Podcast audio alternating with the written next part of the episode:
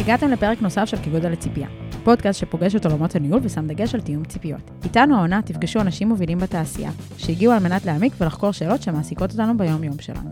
אני סיון פרנקו ואיתי מיכאל מבורך. בואו נתחיל. היי, ברוכים הבאים לעוד פרק של גודל הציפייה, מה נשמע סיון? מה קורה? ושלום אה, רוני שפירא, אהלן, ברוך שלום. הבא. שלום, כיף להיות פה. היום באנו לדבר קצת על מבנים ארגוניים, נכון? אה, כן, אז אה, בוא תציג את עצמך ותסביר לנו למה דווקא אתה פה.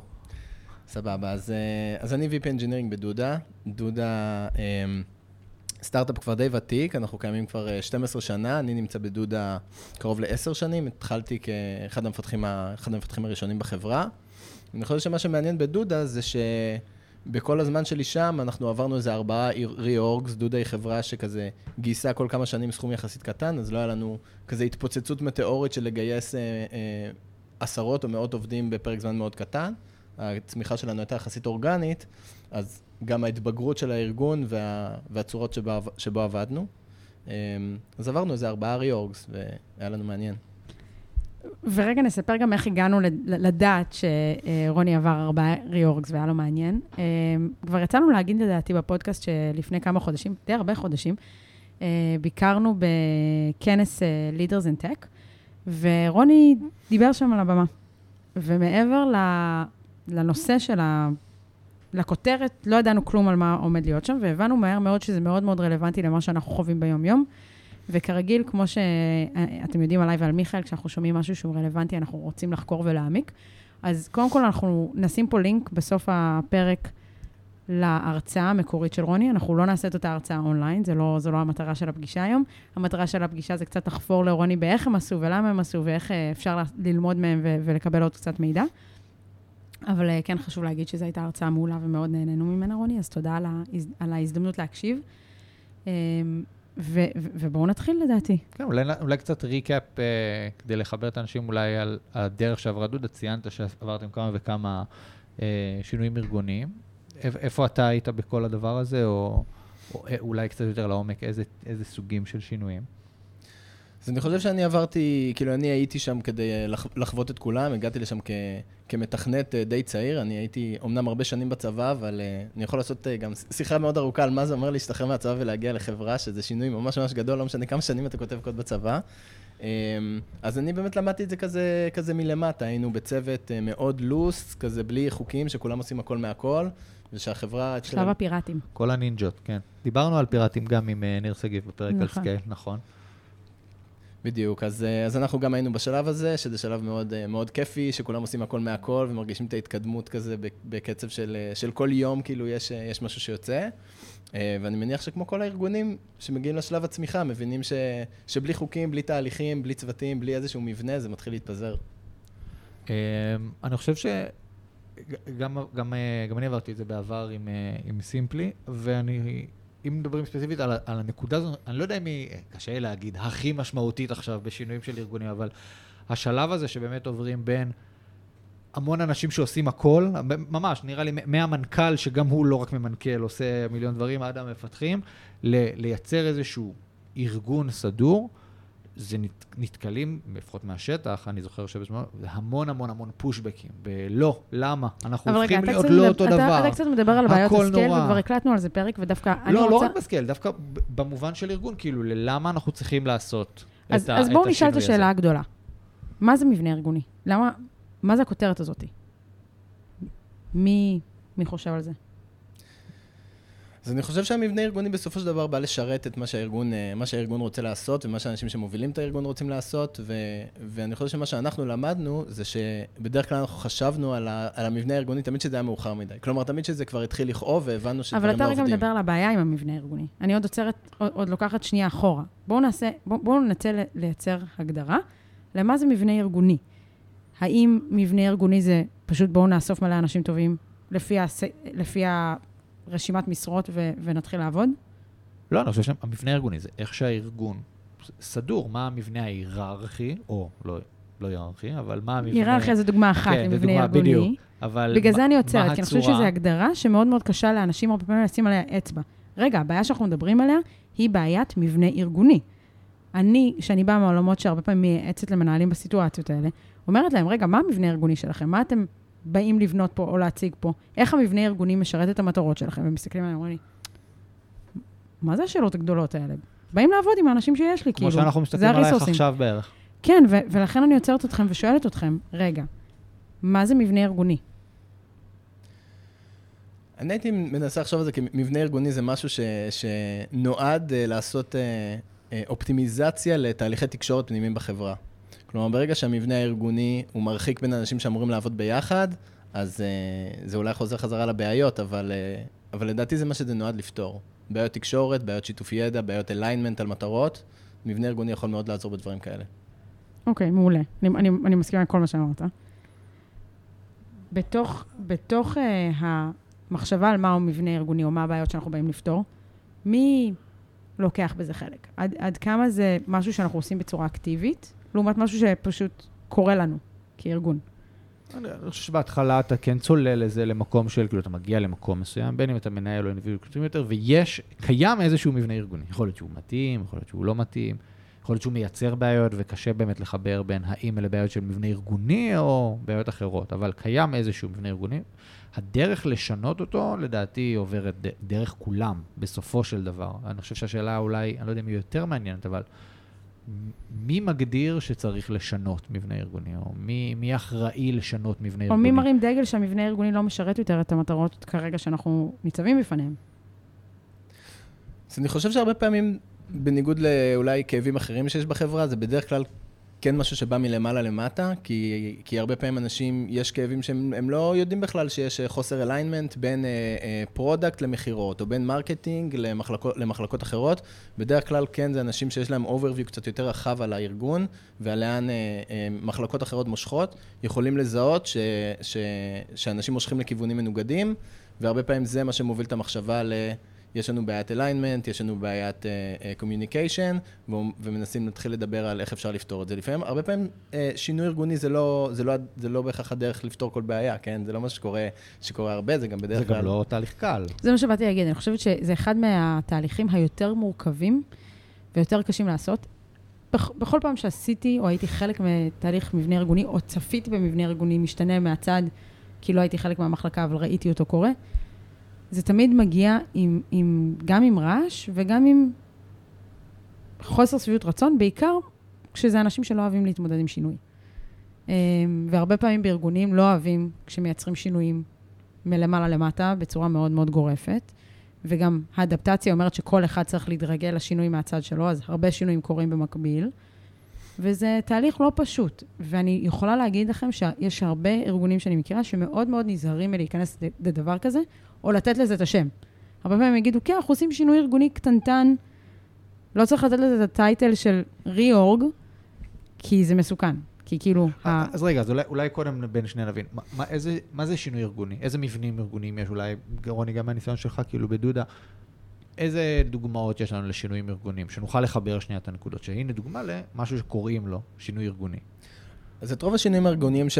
שאני לפחות אה, אה, חוויתי, זה שינויים ארגוניים בתוך הפיתוח. זה כלומר, איך, ה... איך המפתחים אה, יושבים, למי הם מדווחים, עם, עם מי הם עובדים, בעיקר סביב product, automation, designers וכאלה. אז אמרנו שבהתחלה היה, לא היה בעצם מבנה, וכולם אה, עשו הכל מהכל ודיווחו לו ישירות ל-CTO. ואז עברנו למבנה כזה של אה, אה, צוותים מתמחים, של כזה היה לנו צוות front-end וצוות back-end, והתחלנו לחלק את האנשים לפי ה expertise שלהם. שזה פתר לנו הרבה בעיות של אה, סטנדרטים ו alignment, והפך את התהליכי גיוס שלנו להרבה יותר קלים, ו... והרבה מאוד דברים הפכו להיות הרבה יותר טובים בשלב הזה. ואני מניח שבשלב הזה, אני לא יודע אם זה נכון שנצלול עכשיו ליתרון וחסרון, אבל בשלב הזה אני מניח גם שבסוף כל צוות שהוא specialist היה כנראה צריך לעבוד עם המון צוותים אחרים כדי לייצר איזשהו release או פיצ'ר או משהו. כן, אז אני חושב שזה כנראה החיסרון הכי, הכי בולט של השיטה, אמ, שצוותים כמעט לא יכולים לקחת שום דבר end-to-end, לפחות בדודה, שכמעט כל דבר אצלנו הוא, הוא customer facing גם ומערב... backend וגם frontend. גם backend, גם frontend וגם הרבה מאוד product ו- ו- וכיוצא בזה, אז באמת אף אחד לא יכל אה, להכיל, להכיל שום תכולה בתוך הצוות כמעט אף פעם, אז זה באמת היה הרבה מאוד hand-over ים, זה עובר מה backend ל front-end. לפעמים יש את כל הקטעים של הטריטוריאליזם, של זה לא אצלי, זה אצלך, ואז עושים אסקלציה למנהלים, שהם צריכים לפתור את זה, כאילו, זה, זה קורה. Mm-hmm. אז הייתי אומר שזה טוב, כאילו אם הייתי שואל, הייתי, הייתי אומר שזה טוב להתחלה, שאתה רוצה לבנות תשתיות מאוד חזקות, foundations מאוד טובים, תהליכי CI/CD טובים, אבל בשלב שאתה רוצה כבר להתחיל להעיף פיצ'רים, אז זה מתחיל לכאוב. אוקיי, אז אמרנו, נתנו שני דוגמאות, אמרנו מבנה שטוח, מבנה של special, צוותים של specialist, ואז עשיתם reorg נוסף של... אז ה reorg הבא שלנו היה בעצם לעבור לצוותי full stack, ש... שהשינוי בא לידי ביטוי רק בעצם אצל המתכנתים, ש... שבמקום שזה היה צוות front-end וצוות back-end, גדלנו, אז גם, זה היה, זה היה מוזר להתחיל שיש שלושה צוותי front-end וצוות back-end אחד, אז פשוט יצרנו אה, שלושה צוותי full stack, אנשי back-end, אנשי front-end וראש צוות ש, שידע לנהל גם וגם. ואז היתרון של זה זה שאתם משמרים את התכולה של אותו פיצ'ר באותו צוות, לא, כאילו end-to-end. בדיוק, זה, זה נותן את זה, זה נתן הרבה מאוד פוקוס לראשי הצוותים, שכשראש צוות אה, הוא, הוא ראש צוות backend, אז אולי הוא מומחה backend, אבל כש, כשיש לו חמישה אנשים בצוות, שחמישה מהם עובדים על חמישה פיצ'רים שונים עם אנשים בצוותים אחרים, אז הראש צוות הוא, הוא קצת מנהל עבודה כזה, הוא לא, כן. הוא לא אה, אה, מכיר את הפיצ'רים לעומק. ו full stack teams נותן המון המון פוקוס ותחושת ownership ותחושה שזה שלי. זה לא פתר את כל בעיות ה handover ים, כי עדיין היה מעצבים חיצוניים שכזה צוותו לצוות ו product חיצוני ו-QA חיצוני. אמ, אז זה לא פתר את כל ה handover ים, אבל זה הפך את תהליך הפיתוח להרבה פחות פינג פונג ועם הרבה יותר ownership. בעולם של full אה, stack אה, מעניין, היה צוות שמכיל בתוכו גם backend וגם front, או כל מפתח או כל כותבים יותר היה full stack מקצה לקצה, זאת אומרת, נגע גם וגם. אז אנחנו תמיד רצינו לתת הרבה מאוד חופש לאנשים לעשות מה שבא להם, לאנשים יש אה, דעות, אה, דעות, אה, דעות קשות לגבי כל אחד מהדברים, אז יש אנשים שמבחינתם front-end זה להזיז פיקסלים על המסך וזה לא מעניין אותם, ו, ולאנשי front-end, back-end זה, זה מילה גסה. אז אנחנו מאוד האמנו בלתת לאנשים כאילו קצת יותר אופציות, שזה באמת אחת החסרונות של הצוותי מתמחים, שלא יודע, לפני כמה שנים front-end מאוד מאוד פרץ, כולם רצו ללמוד React ו-Vue ואת כל ה framework ים החדשים, זה נהיה נושא מאוד חם, ש backend היה כזה כבר מאוד mature. אמ, ולא יכולנו לאפשר את זה בצוותים מתמחים, אז, אז הנושא של צוותי full stack נותן גם הרבה מקום לאנשים לגדול ו, וללמוד אותו. אני חושב שזו נקודה מאוד חשובה, של מבנה, הצורה שבה המבנה הארגוני בנוי. הוא לא משפיע רק על כמה מהר אנחנו יכולים לדלבר, או איזה בעיות יש לנו בעולמות הפיתוח. זאת אומרת, הוא מאוד משפיע גם ומייצר איזשהו אפיק קידום לכל, אה, לכל עובד. זאת אומרת, זה מאוד גם מושפע מהמבנה הארגוני. כמובן לא שבכל, לא מבנה, כמובן שבכל מבנה ארגוני אנחנו יכולים כאילו... בדיוק באתי להגיד, בכל uh... מבנה ארגוני אנחנו יכולים, אם, אם בסוף היינו עושים טבלה, שם מבנה ארגוני, וכאילו... סוג של יתרונות וחסרונות, והיינו עושים את זה לפי בקטים, אז מה הקלצ'ר שנובע מהמבנה הארגוני הזה, וזה כש, נגיד, אם נדבר רגע על מבנה ארגוני שטוח, שכל אחד יכול לדבר עם ה-CTO על כל בעיה, מן הסתם זה מייצר פתיחות, טרנספרנסי, כל מיני דברים כאלה. אל מול מבנה ארגוני שהוא הרבה יותר היררכי, ואז אתה אומר, אוקיי, איבדתי את הטרנספרנסי או את הנגישות מצד אחד, אבל מצד שני הדברים עובדים בצורה יותר סדורה, יותר ברורה, יותר, יותר מתקדמת. אז גם אחד השורות האלה שהיינו יכולים לשים בטבלה, אם היינו יוצרים אותה, זה גם העולמות של אה, פיתוח אישי, או יכולת להתקדם, או, או ורסטיליות בתפקיד, או מגוון, או call it whatever you want. אבל בסוף, זה עוד יתרון אל מול, כאילו, יש את היתרון הזה אל מול משהו אחר שכנראה נלקח באותו מבנה ארגוני. הייתי קצת נזהר להגיד כאילו בנחרצות ש, שזה נותן יותר הזדמנויות מהמבנה הקודם. זה מה שאנחנו שמענו הרבה מאנשים. כלומר, אצלנו אנשים מאוד רצו לעבור לעניין הזה של פיתוח full stack, אבל גם אנחנו שמענו שהרבה פעמים האקספרטיזה זה קצת חסר לאנשים. כלומר, יש לנו מפתחים מאוד חזקים, ויש צוותים שאולי יש בהם אה, אולי פחות אה, צורך באיזה סופר senior backend שירים שם דברים מטורפים, וה backend ים האחרים לא איתו בצוות, הם לא יכולים ללמוד ממנו, אז... אני חושב ש, שזה יכול to go both ways. בדיוק, it, it always goes both ways, והעניין הוא הבלנס. העניין הוא לדעת להבין מה קורה פה ואיך זה משרת אותנו, אל מול מה חסר לנו ואיך אנחנו עושים לזה איזושהי השלמה בדרך אחרת, כאילו, כי זה לא סוגר את כל העולם. אבל חשוב להיות מודע לזה, אני חושב נכון. שמבנה ארגוני כן משליך גם על זה. ובעולם של אה, מנהלים, גם שמקשיבים לנו, צריכים לקחת את זה בחשבון, כאילו, ולהבין איזה, מה היתרונות והחסרונות של כל אחד מהאספקטים האלה. וכמו שאמרת, לדעת אולי אה, לטפל בהם בדרכים אחרות, שהן לא נגזרות מהמבנה הארגוני. קטענו אותך באמצע הסיפור, על, על בעצם, היית בש, באמצע. צוותי full stack? כן. כן, אז אנחנו בצוותי full stack היינו הרבה מאוד שנים, זה עבד לנו ממש ממש טוב למשך, אה, למשך די הרבה זמן. אני חושב שהצוותים נהנו מאוד מהחופש לעבוד כל פעם על פיצ'רים אחרים. כלומר, אחד הדברים הטובים במבנה הזה, שזה נותן גמישות פחות או יותר אינסופית, כי יש לך בכל, כל צוות יכול לעשות הכל. בהנחה שטכנולוגית, כולם עובדים באותה טכנולוגיה, אז כל אחד יכול לקחת כל פיצ'ר כמעט בכל זמן נתון. לנו כ management זה היה מאוד מאוד נוח, כי כל פעם שנכנס איזה משהו חדש שרצינו לעשות, פשוט הסתכלנו על כל הצוותים שלנו ואמרנו, אוקיי, מי, מי פנוי next ומי יכול לקחת. מבחינת ownership של, של מוצר, כאילו המוצר שלכם, אני מניח שזה תלוי בסדרי גודל ש, של המוצר, אבל כאילו היה איזה צוות שבא ואתה אומר, הצוות הזה, נכון שמבחינת יכולות על הנייר הוא פול סטק בדיוק כמו הצוות לידו, אבל... אבל האזור שהוא מכיר. האזור תוכן שהוא מכיר הוא מאוד ספציפי. נכון, אז אני חושב שבשלב שאנחנו היינו, אנחנו לא יכולנו להרשות לעצמנו לעשות כזה responsibilities מאוד מאוד ברורים ולהגיד זה אחראי על זה, זה אחראי על זה וזה אחראי על זה. כי אם עכשיו אה, יש, אה, אה, דודה עדיין חברה קטנה בשלב הזה, עוד אין המון לקוחות, ועכשיו מגיע איזה strategic partner, שיש לו עכשיו איזו דרישה שאפילו לא הייתה ב roadmap, אנחנו אומרים בשבילו אנחנו רוצים להתאמץ, והצוות שאולי התעסק בפיצ'ר הזה לפני חצי שנה או במשהו באזור הדומה, הוא עכשיו, הוא, הוא עכשיו לא פנוי. אז אתה לא תחכה עכשיו שהוא יסיים, וזה היתרון שיש לך צוותים שהם full stackים שיכולים לעשות הכל.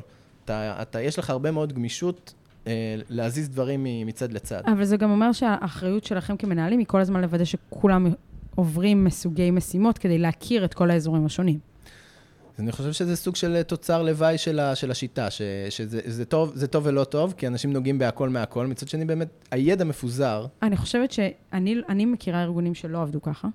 שכבר בשלב שהם היו צוותי full stack, הם uh, ידעו לעשות... Uh, לדעתי זה אפילו לא היה במודע. זה, זה הפרויקט האחרון שעשית, זה יהיה הרבה יותר קל ולא צריך לעשות ramp-up, כאילו כצוות. אז בואו ניתן לכם עוד את פרויקט ההמשך או את הפרויקט אח של, כאילו.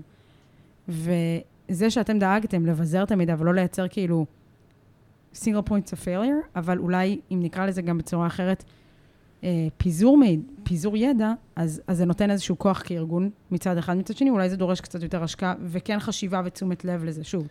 אז...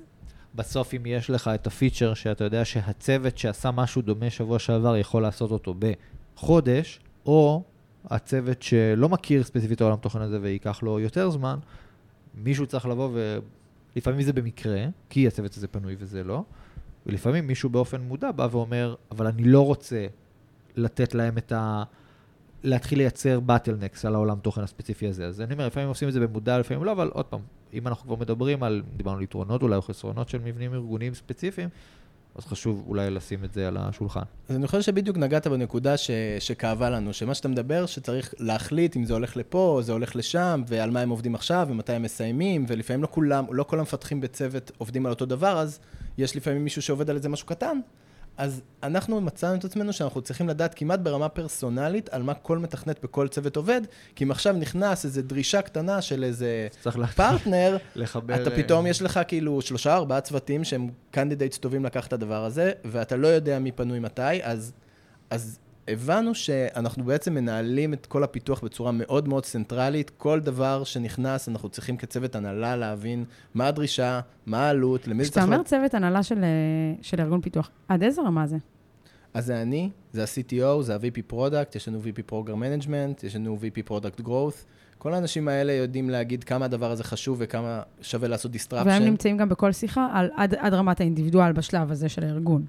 שאתה מדבר עליו. אז זה היו שיחות ההנהלה שלנו. במקום לדבר על, אה, על אסטרטגיה ו vision ואיפה אנחנו רואים את דודה עוד שנה, דיברנו על איך נראה הספרינט, ואיך המשימה הזאת נכנסת לספרינט הבא, ועל מה מפתח X ו-Y עובדים. אני חושב שנגעת בנקודה שאם אנחנו מדברים על כלים שמנהלים, אני מדבר מה point of view שלי, כאילו, ותקנו אותי אם אני טועה, אבל אם אתם מנהלים היום ברמה, ש... אני לא מדבר על, על ראשי צוותים, שאני חושב שזה חלק מהגדרת התפקיד שלהם, מעל ראשי צוותים, ואתם מוצאים את עצמכם מנהלים ספרינט בישיבות הנהלה שלכם.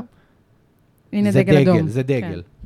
אני חושב שזו נקודה טובה. כן, זה היה גרוע מאוד. כאילו, מה זה גרוע מאוד? זה היה... זה, זה שירת אתכם עד אותו שלב. זה שירת אותנו בשלב שאנחנו רצינו ממש hands on על ה execution, כי היו דברים שרצינו אה, להבין באמת מתי הם יוצאים ואיך, וגם רצינו באמת את היכולת של, אה, של גמישות, כי הגיעו דברים שהם היו דחופים, שרצינו שיהיה לנו את היכולת להכניס אותם. ולתת... אה, אה, מראית עין של חופש לצוותים, ואז לבוא ו... ולהפיל עליהם דברים מלמעלה, זה יוצר הרבה מאוד תסכול. מעולה. איך זה עבד, אגב, אנחנו אולי מתקדמים הרבה על המבנה הזה, כי הוא מאוד מעניין אותי, כי אני חושב שהוא גם מאוד נפוץ, אגב. אה, איך זה עבד מבחינת uh, תמיכה ב production? שאין לך, הרי אמרנו, אין ownership במערכת על צוות מסוים. יש צוותים ופיצ'רים, אבל בסוף פיצ'רים הם חלק מתוך, אז איך זה עובד ב production? או שאולי אנחנו נכנסים קצת לעולם אחר כן, של... אני אה, בדיוק באה להגיד, כאילו, אה, תלוי אם זה, מעניין אותי אם זה מתקשר למבנה הארגוני, או שלא, ל production אנחנו בכלל מנהלים את זה בצורה אחרת, וזה עובד. אה. אז יש איזה, איזה אינטרפרטציה על איזה משפט מפורסם אה, אה, ש, שאומר שהמבנה הארגוני שלך הוא אה, מקביל לאיך שהארכיטקטורה שלך נראית. אז כשהיה לנו צוותים שעובדים על הכל מהכל, אז הארכיטקטורה שלנו הייתה מונוליט אחד גדול. כי כולם עובדים על אותו דבר כל הזמן, או, או על אותם קטעי קוד, אז, אז לא היה שום, אה, שום יתרון בלעבור לנגיד ארכיטקטורה של מיקרו-סרוויסים, שגם היא אומרים שהארכיטקטורה של מיקרו-סרוויסים זה לא בא אה, לפתור בעיה טכנולוגית, זה בא לפתור בעיה אנושית בכלל. ואולי הנה האק לכל מי שמנסה להבין איזה אה, מודל ארגוני יש לכם בארגון, תנסו לחשוב על, על הארכיטקטורה שלכם, כי זה ממש לא הפעם הראשונה שאני שומעת את המשפט הזה, וככל שאתם נמצאים ביותר ארגונים טכנולוגיים, אתם מגלים שזה מאוד מאוד קל להשתמש בזה ככלי, כי זה באמת מעיד המון. אני יכולה להגיד לכם, כשאנחנו נרכשנו על ידי פלייווייר, לפלייווייר יש ארבעה ארבע verticalים ו siteים נוספים של engineering, והיה לנו בהתחלה מאוד קשה להבין איך כל site או כל vertical עובד מבחינת הפיתוח ואיך המודל הארגוני שלהם עובד. ואחד הדברים שעשינו כדי לפשט את זה, זה באמת להבין בדיוק את זה. אמ, אז כן, אני, אני מסכימה שזה מאוד משרת. זה, אם אני אענה רגע על, הש, על השאלה של התמיכה ב production, אז אני חושב שזה מין, uh, מין גישה כזאת של, uh, של כולם אחראים, שאין אף אחד שצריך להגיד, that's not my job, כי ברגע שיש מונוליט, והמונוליט, לא יודע, למטה, או יש איזה משהו, אז, אז, אז כל אחד חשוד, או כל אחד מרגיש אחראי, כי כולם עובדים על אותו code base, אז, אז זה לא קל הרבה פעמים, כי, כי כשיש יותר מדי ידיים עובדות על אותו code base, מן הסתם זה, זה נהיה קשה. אמ, אבל זה מה, ש... זה מה שעשינו באותו שלב. מעולה. ואז משם היה גלגול נוסף. כן, אז הגלגול הבא שלנו היה, היה שינוי קצת יותר אה, עמוק ותרבותי, אם השינויים הקודמים היה בעיקר אה, איפה אנשים יושבים ולמי הם מדווחים, אז השינוי הזה היה כבר שינוי יותר, אה, יותר עמוק תרבותית, ועברנו למודל של squadים. לא ידענו בהתחלה שאנחנו רוצים לעבור למודל של squadים. הבעיה העיקרית שרצינו לפתור, זה שאנחנו כ management או leadership team לא רצינו להתעסק יותר בג'ירה בישיבות השבועיות שלנו. אנחנו ידענו שאנחנו הולכים לצמוח, היינו לפני גיוס גדול של כספים, ידענו שאנחנו הולכים לגייס הרבה מאוד אנשים, ידענו שאנחנו רוצים לעבוד הרבה על, על expansion ועל growth. לא רצינו לראות ג'ירה בכלל. כמה אנשים הייתם, או, או בוא נגיד, זה היה שלב ביניים, לפני שגדלתם, נכון? כן, זה היה לקראת, אה, לקראת, לקראת הגדילה. לקראת אז הגדילה. כמה, כמה אתם היום אחרי הגדילה, או כמה הייתם? אז היום ברמת החברה אנחנו בערך 250 איש, הפיתוח שלנו, product, R&D, כל, כל האופרציה הזאת היא בטח אה, מתקרבת ל-80 איש. אוקיי, סבבה. רק כדי שנדע לאמוד את הגדלים. סבבה. אולי תיגע ב... מה זה squad? אה, מעולה. אז, אז סקוואד זה בעיקרון אה, איזושהי טרמינולוגיה שספוטיפיי המציאו. ספוטיפיי אה, אה, המציאו מין מודל כזה ש, של... הגו את הגישה. הגו את הגישה. אמ, אנשים יופתעו לשמוע שזה מודל שכבר קיים עשר שנים, זה משהו שהוא כזה מאוד טרנדי עכשיו, והרבה אנשים מדברים על סקואדים ולעבור לסקואדים, אבל זה משהו שהוא די, די uh, ותיק. והגישה הזאת מבוססת על, uh, על כמה עקרונות, ש, שהבסיס שלהם זה Cross-Functional Teams. זה צוותים שהם לא צוותים של מתכנתים, זה צוותים שמכילים uh, פחות או יותר את כל הפונקציות שצריך כדי לדלוור end-to-end, והם לוקחים ownership לא על feature, הם לוקחים ownership על, על איזשהו mission, high level, ובדרך כלל long, term. תן לנו דוגמה, כדי שאנשים זה יהיה להם ממש כאילו feasible י. Okay. אז, אה, אז לא דיברנו באמת על מה, על מה דודה עושה, אבל דודה מפתחת website uh, builder um, ל professionals, כלומר אצלנו, user אצלנו הוא user שבונה uh, אתרים ללקוחות שלו, שאומרים תבוא ותבנה לי אתר, כי לי אין זמן uh, לעשות את זה בסופה שלי. Um, אז אצלנו user שבונה uh, הרבה מאוד אתרים. ויש לנו כמובן הרבה מאוד feature ים שהאתרים האלה יהיו חזקים וטובים וכאלה. אז אחד ה squad ים אצלנו זה squad של e-commerce, והם אחראים לפתח את כל הדברים שצריך כדי ש, שאנשים שיש להם אתר יוכלו uh, למכור, למכור מוצרים. אז זה צוות שיש לו משימה ארוכת טווח, והצוות הזה מכיל את כל הפונקציות שצריך כדי להבין מה כואב ללקוחות, איפה מה זה הפונקציות שצריך לצוות הזה? אז אצלנו זה product manager, שהוא מוביל את הצוות יחד עם ראש צוות. ראש צוות נמצא בתוך הצוות ומנהל את המתכנתים. זה נגיד אחד השינויים שבמודל של Spotify לא קיים. רגע, של... תכף נשאל אותך על זה, כי זה ממש מעניין אותי. אוקיי. הנקודה של הראש צוות בתוך זה ואיך זה מנוהל. מעולה. אז יש ראש צוות ויש מתכנתים, גם backend וגם frontend, זה לקחנו בממוצע מה, כמה? אז זה משתנה, אנחנו משתדלים שלא יהיה יותר מנגיד שישה מתכנתים ב squad, כדי שהם יקבלו ניהול אישי וצמוד אה, אה, אה, אז אנחנו כבר, וראוי. אנחנו כבר בשבע אנשים, שבע כן. חברים ב squad, ומי עוד? ויש אה, אה, UX UI designer, ובחלק מהצוותים, לא בכולם, יש, אה, יש QA. אה, DevOps? אז ה-DevOps אצלנו עדיין אה, משאב כזה central י, שנותן יותר שירותים לצוותים. אין לנו יותר מדי אה, אה, צרכי DevOps ספציפיים לכל צוות, משתדלים לעשות את הדברים האלה כאיזה service. אז אני רואה שגם אתה, תוך כדי ההסבר שלך, קפצת כמה פעמים בין squad לצוות, אז אני רק רוצה כאילו שנייה לה- להעביר או ליישר קו. squad בסוף זה איזשהו, סוג של איזושהי צוות. גישה, אבל בסוף אנחנו מדברים על צוות, שמנוהל במקרה שלכם, ב- ב- ב- איך שזה עובד אצל דודה, עם ראש צוות, והצוות הזה מכיל, ה- ה- השינוי הגדול בין צוותי full stack אולי ל- לאותו squad, זה, זה צוות שמכיל את כל מה שצריך כדי לדלוור feature. בדיוק, אני רק אה, אגע באחד נקודה קטנה. ראש הצוות הוא, הוא לא מנהל את כל הצוות. הוא, מנהל, בדיוק. הוא מנהל את המתכנתים, אבל, אבל השיטת ניהול היא מטריציונית. כלומר, ה product manager מדווח ל-VP product, וה designer מד- מדווח ל-Head of Design, אז הראש צוות מנהל את, ה, את המתכנתים. אבל איך זה עובד? אני, אני, אני ה-VP, אני לא ה-VP product, אני product manager, סבבה? אני PM בתוך אחד מה squads, לא יודעת, squad A, סבבה? ואנחנו בסקוואד A עובדים על שלוש דברים מאוד מאוד חשובים. מתי אני בחופש, למי אני מדווח, ואני בכוונה הולכת על הדברים הברורים. מתי אני בחופש ולמי אני מדווח את החופש? ל-VP? אז אתה, תראה, בר- ברמה ה-HRית אתה מדווח את זה ל-VP, אבל הקונספט בגישה, החוזקה שלה זה שזה צוותים שנהנים מהרבה מאוד אוטונומיה והם decentralized, כלומר, הם יודעים להתנהל בעצמם. כאילו... אז זה- מי בצוות שלי יודע שאני מתכנן להיות בחופש? למי אני אחראי להגיד את זה? אז לכל צוות, אה, הוא, הוא צוות לכל דבר. אתה, אתה מעדכן את חברי הצוות שלך, אתה שם את זה ביומן, אתה שולח בערוץ של הצוות ב Slack, הם, הם עובדים אחד עם השני. כלומר, ה-PM עובד עם המתכנתים, עם הראש צוות, עם ה peer ים שלו באותו, באותו צוות, הרבה יותר שהוא- מאשר שהוא עובד עם ה-VP product שלו, שכנראה... בדיוק בגלל זה אני שואלת, כי אני חושבת שזו נקודה שהיא מאוד מאוד חשובה. ועכשיו הלכתי על דוגמה קלה. אני אלך איתך על דוגמה אחרת, קצת יותר קשה לניהול. אה, אני כ-PM, יש לי ארבע משימות כרגע עיקריות על השולחן לאותו צוות, ו-I'm overloaded, כאילו קשה לי. אני עמוס, לא, לא פשוט לי, אני לא מצליח להגיע להכל. מי עושה לי פריורטיזציה? אז אני חושב שזה, עוד פעם, זה חוזר, זה חוזר לעקרונות של הגישה, שהגישה הזאת נהנית מאוטונומיה, וזה שצוותים מגדירים לעצמם את הפריוריטי שלהם. כלומר, הגישה הזאת קורסת די מהר, ברגע שצוותים מקבלים כמעט את כל המשימות שלהם, או את התחומי האחריות שלהם, או את הדברים שהם צריכים לעשות מלמעלה. כי, כי, זה, כי זה, זה, זה הבסיס של השיטה, צוותים שהם אוטונומיים, שיש להם אה, את החופש אה, לזהות הבעיות, להבין מה חשוב, מ- מתוך הידע וה... מתוך המקצועיות שלהם. והמומחיות שלהם. שזה באמת אחת הבעיות שהיו לנו. ברגע שהחברה היא כבר גדולה, ואנחנו, נגיד היום בדודה אנחנו, אנחנו שישה squad ים, אז אי אפשר לצפות מה-VP product, או ממני, או, מ, או מאיזושהי דמות אה, מרכזית אחת בארגון, להכיר עמוק את כל המוצרים, ולהבין איזה feature ים צריך לעשות שם.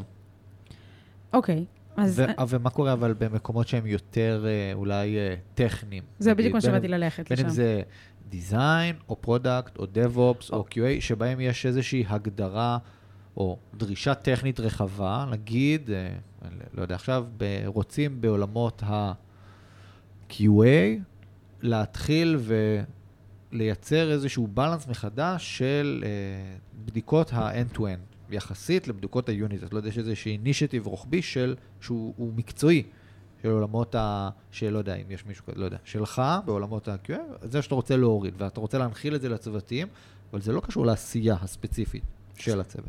אז, אז בשביל זה, זה גם נפתר ב, ברמה מסוימת במודל של Spotify, ומדברים שם על, אה, על גילדות, שזה בעצם איזושהי אה, אה, אה, סוג של ארגון וירטואלי שמכיל את כל האנשים אה, מאותו, מאותו דומיין. אז יש... זאת אומרת, אה, כל ה front-end יסטים, או כל ה-PMים, יש להם פורום מסוים, שבו הם נפגשים כדי לדבר בדיוק על העולמות המקצועיים, טכנולוגיים, אה, שמ- שמתווים את דרכם.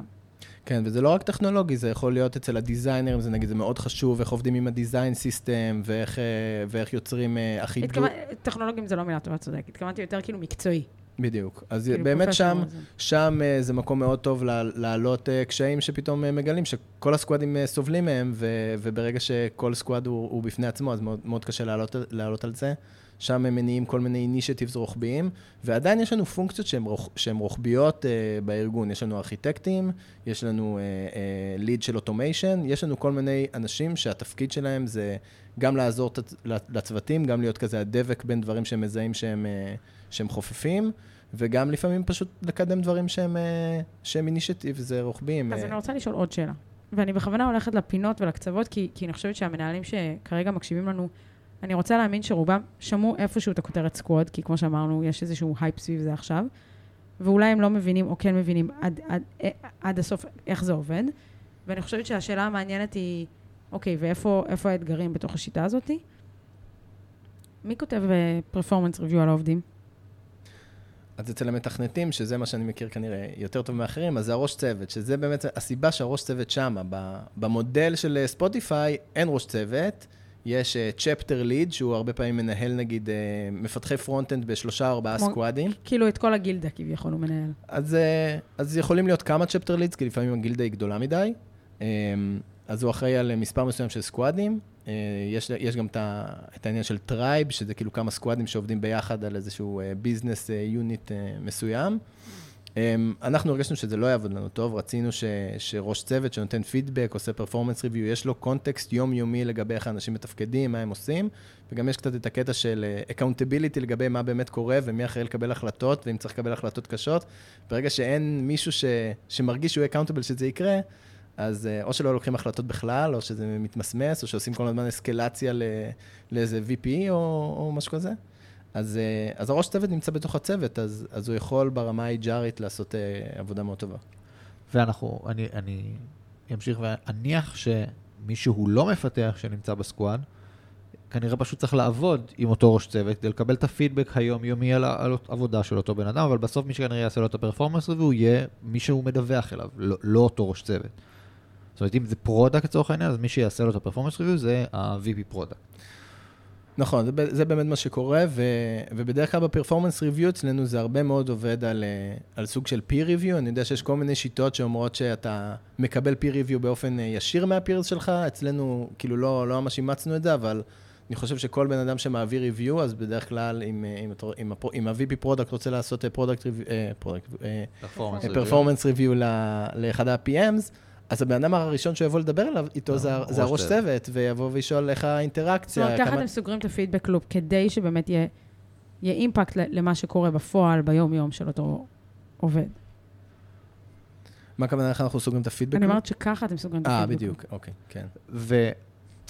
ונראה לי שאלתי אותך את השאלה הזאת גם בהרצאה, בצורה כזו או אחרת, כי העולם תוכן שדודה מתעסקת איתו מאוד שונה ספציפית, נגיד, ממה שפלייר עושה, זאת אומרת, דודה פחות, מוכו... הייתי אומר, מוכוונת אה, לקוחות. אתם בונים בסוף שירות סאסי כלשהו, שהם מורידים לו פיצ'רים מסוימים שצורכים אותם באופן רוחבי, אני מניח שיש פחות demanding client שאומרים, הנה רשימת הדברים. אז זה נכון שזה בדרך כלל לא אה, קליינטים ספציפיים, כלומר דודה לא כל כך מתבססת על, אה, על, על רשימה קטנה של כזה strategic partners שמהווים אה, אחוז מאוד גבוה מה-revenue שלנו, אבל כן יש לנו סוגים מאוד שונים של לקוחות, כלומר agency שזה כזה one man show, בן אדם אחד פרילנסר שבונה בספה שלו ויש לו עשרה אתרים ב account, יש לו כנראה דרישות שונות לחלוטין מהמוצר, מהמוצר מ-agency שיש לו 200 עובדים, כולל צוות דיזיינרים בפיליפינים ויש להם 60 אלף אתרים בזה. ב account, אז... אבל בסוף ה product, או לא יודע אם זה VP product, או ספציפית squad מסוים שאמרנו שהוא per... mission, אז יכול להיות שיהיה מישהו שהוא יהיה מוכוון יותר ל agency ומישהו יותר מוכוון ללקוח הגדול, אבל בסוף product, יש איזשהו roadmap שבא לענות לכל אחד מהצרכים האלה ומגלגלים אותו. זאת אומרת, יש פחות, אה, הנה, הנה דרישה מלקוח שצריך לעשות אותה עד X, או אני עכשיו כדי לסגור את הלקוח הזה צריך לעשות את א', ב' וג' עד Y, ואז זה מערבב את הכל. ואחד הדברים אה, שאנחנו עושים זה שאין לנו, כלומר, ה-roadmap של החברה, הוא לא נבנה מלמעלה, ואז הוא מחלחל לסקואדים לפי, לפי מה שזה הכי מתאים. התהליך אצלנו הוא לגמרי bottom up, כלומר, אה, הצוותים יש להם תהליך רבעוני כזה, אנחנו, היה לנו מלא משחקים של, של roadmap, שבהתחלה זה היה roadmap שנתי, ואז עשינו כזה 30 אחוז ממנו, כי מלא דברים נכנסו באמצע, ואז אמרנו, טוב, זה יותר מדי, נעבור ל-roadmap חצי שנתי, וגם זה לא עבד כזה טוב. אז אנחנו עושים road, roadmap רבעוני, והוא... איזה כיף לי לשמוע אותך מספר את זה, כי זה כאילו כל כך בעיה מוכרת, וזה כל כך חשוב שכולנו נדע שזה לא בעיה אישית בארגון שלנו, או בארגון הקודם שהיינו בו. כי אי אפשר לעשות את זה, זה לא עובד. אתה לא יכול לדעת מה הולך להיות עוד שנה מהיום, וזה... אנחנו גילינו שזה מקור בלתי נגמר של תסכול. אתה רוצה לייצר transparency, אתה רוצה, אתה רוצה לספר למחלקות האחרות על מה ה product עובד, אתה רוצה להלהיב אולי לקוחות. אתה... כאילו, יש הרבה מאוד אה, רצון לשמוע מה הולך להיות. אבל... אה, אבל, אבל כשזה לא מאוד... פוגש את המציאות, אז זה מייצר כן. disappointment מאוד חזק ומאוד גדול. כן, גם אצל, הצ... גם אצל הצוות, ש... שמרגיש שהוא מאכזב, הם עבדו מאוד מאוד קשה ועשו עוד, אה, עוד 101 דברים שלא היו חלק מה-roadmap, והם הרגישו שהם, אה, שהם לא עשו את העבודה. שפספסו, כן. כן. אז התהליך של ה-roadmap אצלנו עובד כיום הפוך. אנחנו עובדים גם עם OKRים וגם עם roadmap, אז אנחנו בדרך כלל מתחילים ב-OKRים, של להגיד מה, מה ה objective שלנו בכלל, מה אנחנו רוצים להשיג ברמה העסקית. ואז צוות של e-commerce, נגיד עכשיו הוא בונה את כל ה-e-commerce מחדש. אז uh, להם יש OKR שעד סוף הרבעון הם רוצים uh, להוציא איזה אלפא ל-30 יוזרים, זה ה-OKR שלהם. ואז ה-roadmap שלהם כבר יותר מדבר ברמת ה-deliverables, וה-OKR הם יותר ברמת, uh, ברמת ה-business impact. Um, ואז ה-roadmap של החברה זה בעצם אגרגציה של כל ה-roadmapים של כל הסקואדים. שמי אחראי עליו? Who's the owner of that? על כל ה-roadmap? אז בעיקרון ה-VP product הוא אחראי uh, to communicate it ולענות לשאלות ואולי uh, לקשר, לקשר בין אנשים, אבל מה שאנחנו הכי היינו רוצים זה שכל המחלקות השונות בארגון ידעו מי אחראי על מה וידעו uh, לפנות אליהם. ש, שזה מאוד חשוב, אבל זה נהיה קשה כשיש יותר מדי סקואדים, כי עכשיו, uh, uh, לא יודע, מישהו ב sales או ב marketing רוצה להבין מה קורה עם איזה feature, ופתאום יש, לא יודע, לא שישה או שבעה product managers לפנות אליהם. כן, ו... כן. בגלל זה שאלתי, כאילו, מי, מי ה owner של זה, כי אני חושבת שזה אחד הדברים שיותר קשה לרכז. אבל חשוב שאנחנו מדברים על, אה, על אה, אוטונומיה, אז אנחנו אומרים גם בדמות מה עושים, ולא רק איך עושים ומה עושים, גם בדמות מה עושים, גם זה אתם אה, נותנים לאותם סקואדים. הם אלה שמייצרים אה, את ה roadmap בעצם לעצמם. בדיוק, לגמרי. מדהים. אני... דיברנו על למה, כי אמרת שבעצם אתם כצוות הנהלה רציתם להפסיק להתעסק בספרינטים וב-day to בשוחות, נקרא לזה ככה. ודיברנו קצת על מה זה squad. איך עושים שינוי כזה? במה זה כרוך? אז זה שינוי, אה, זה שינוי כבד מאוד, כי אתה מזיז הרבה מאוד אנשים ואתה עושה אה, משהו שהוא, לפחות שאנחנו עשינו אותו, הוא לא היה מאוד נפוץ, אז, אה, אז זה עבודה, עבודה ארוכה, זה לוקח הרבה זמן. א', לחשוב על מה, מה המבנה שאתה באמת רוצה, איזה סקואדים יש, קצת לחשוב אה, ברמה הפרסונלית. אחריות של מי זה? זה אחריות של ההנהלה. האחריות שלה... מי בהנהלה? אז, אה, אז אותו צוות הנהלה ש, שאמרתי קודם, זה, זה אני, זה ה-VP product, זה ה-CTO, זה, זה product growth, זה, זה כל מי שמוביל את ה-R&D. וזה בדרך כלל תהליך ארוך, זה יכול לקחת, אה, זה יכול לקחת שלושה או ארבעה חודשים לתכנן את כל הדבר הזה, וצריך, מעבר ללחשוב רק על מה אנחנו חושבים שהכי טוב לדודה, אנחנו צריכים לבנות communication plan ממש ממש טוב, אנחנו צריכים לקבל buy-in מכולם, בטח מהאנשים שצריכים להוביל את השינוי הזה. זה שאני חושב שזה שינוי מעולה ואנחנו... ואתה אה, מאמין בו. נעשה מיליונים זה, זה נחמד, אבל משום כאילו... משום מה אנשים לא אוהבים שינויים, בהגדרה. זה גם לא משנה אם זה שינוי שאתם... שכולם עושים, וזה משהו ידוע, או שזה משהו שאתם המצאתם עכשיו. בהגד... אני חושב ש... כל שינוי הוא משהו ש... שצריך להיערך אליו. שצריך להיערך, כן. בדיוק, ולאו לא, דווקא... ואני חושבת שהדבר הכי חשוב בשינוי, ודיברנו על זה גם בכמה פרקים אחרים פה, אבל הדבר הכי הכי קריטי, ו- ו- וגם להבין שזה הדבר הכי הכי קריטי, זה ה-communications עליו. זה לא רק להבין איזה שינוי אני רוצה לעשות, זה גם להבין איך אני מתקשר אותו ואיך אני מקבל ביין של כולם, ומה, איך אני מגלגל את הרעיון כלפי מטה, כי מן הסתם אני לא ביום אחד עושה כזה unleash the curtain, וכולם רואים מה, מה התוכנית uh, החדשה. אני צריך להתחיל לספר את הסיפור, להנגיש את המידע, לרתום את המנהלים הבכירים שיובילו את השינוי בפנים, וזה תהליך, זה לוקח זמן. זה, זה, זה בול בנקודה, זה אנחנו עבדנו על זה הרבה מאוד, על המצגות, על להלהיב על, על סקואדים, הראינו כמובן, מי שראה את, ה, את הסרטון הוויראלי, האנימציה הזה של ספוטיפיי, שזה באמת שווה כס, שווה ו, וקסום. אמ, וכן, צריך ביין, בטח מאנשים שאתה צריך שהם יהיו הדרייברים האמיתיים של השינוי, שזה ראשי הצוותים, זה ה-PMים, אם האוכלוסייה הזאת לא איתך, אז, אז אתה פישלת בגדול. אז רגע, אז אמרת, אז, אז מישהו חשב על זה. הבן אדם הראשון שחשב על זה, לא משנה מי הוא כרגע, איך הוא הציג את זה לצוות ההנהלה? כי אני חושבת שזה...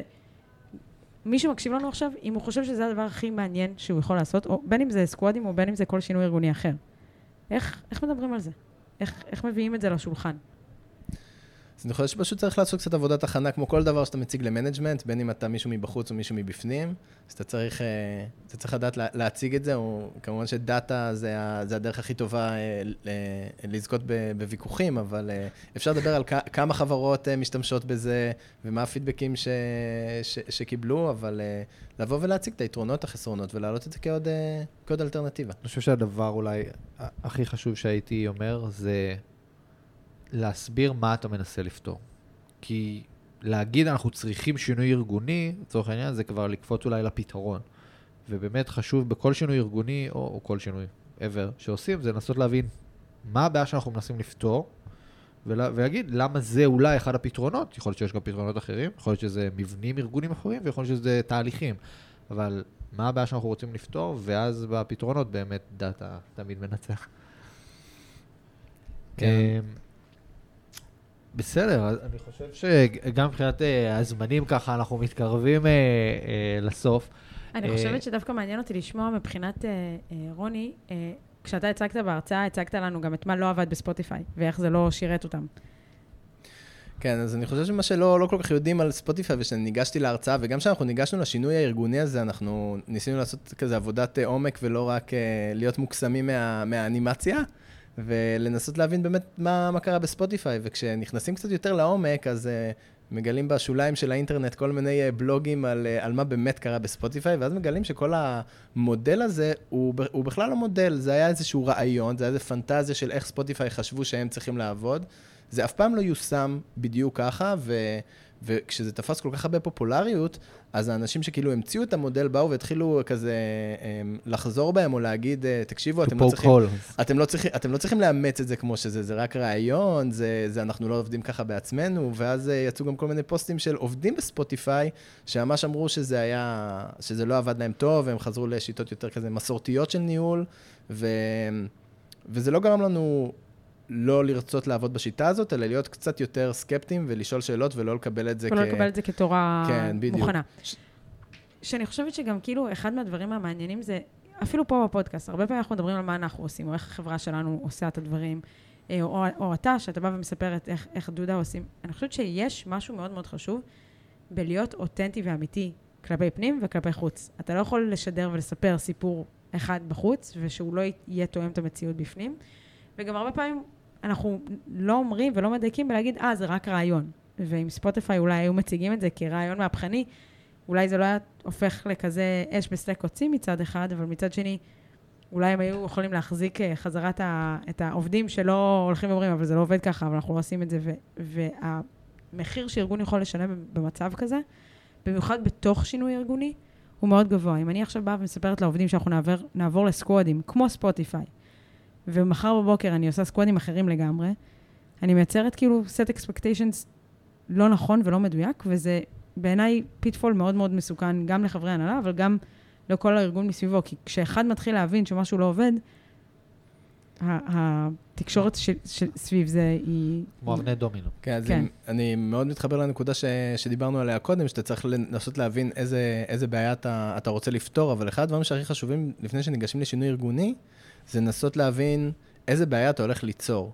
כי, כי שינוי ארגוני תמיד, תמיד מייצר בעיות, בעיות אחרות. אם אנחנו מדברים על סקואדים שאומרים איזה יופי, זה אוטונומיה, הם עושים roadmap מעצמם, הכל, הכל טוב, אבל, אבל לא תמיד הכל טוב, זה, זה בא על חשבון דברים אחרים. אז רגע, אני וסיוון מחייכים פה כמו סתומים כזה, כשאף אחד לא רואה אותנו לגמרי. אני חושב שזה משפט מאוד מאוד מדויק לנסות ולהבין בכל דבר שאתה משנה גם מה הבעיות החדשות שאתה הולך אה, לייצר, ואולי גם לנסות ולהתכונן אליהם כמובן, או לפחות לשים שאפשר. אותם על השולחן גם ולהגיד, אני חושב בתקשורת פתוחה ובתיאום ציפיות, לבוא ולהגיד, שום דבר לא מושלם, ואנחנו כל הזמן נעשה לזה איטרציות ונראה איך אנחנו משתפרים, ואנחנו צריכים את הפידבק של כולם בשביל זה גם.